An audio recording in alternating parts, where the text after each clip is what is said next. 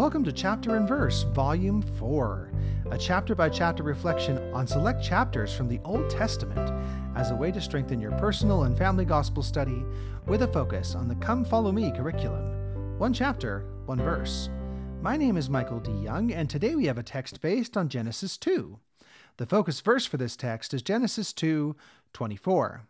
Therefore shall a man leave his father and his mother, and shall cleave unto his wife, and they shall be one flesh. And now the text one flesh. The woman cleaves to her husband, and the man cleaves to his wife.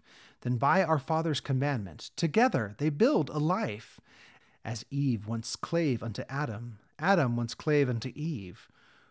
We now should cleave to each other.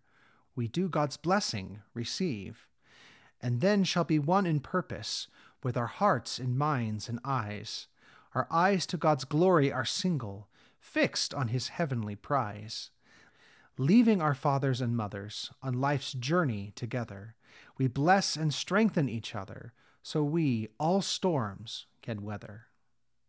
Thank you for listening. If you like what you hear, please share.